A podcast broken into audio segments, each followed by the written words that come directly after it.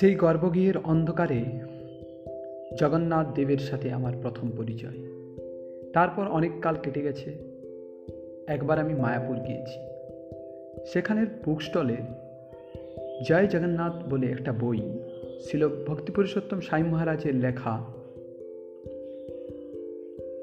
আমি অভিভূত হয়ে গেলাম।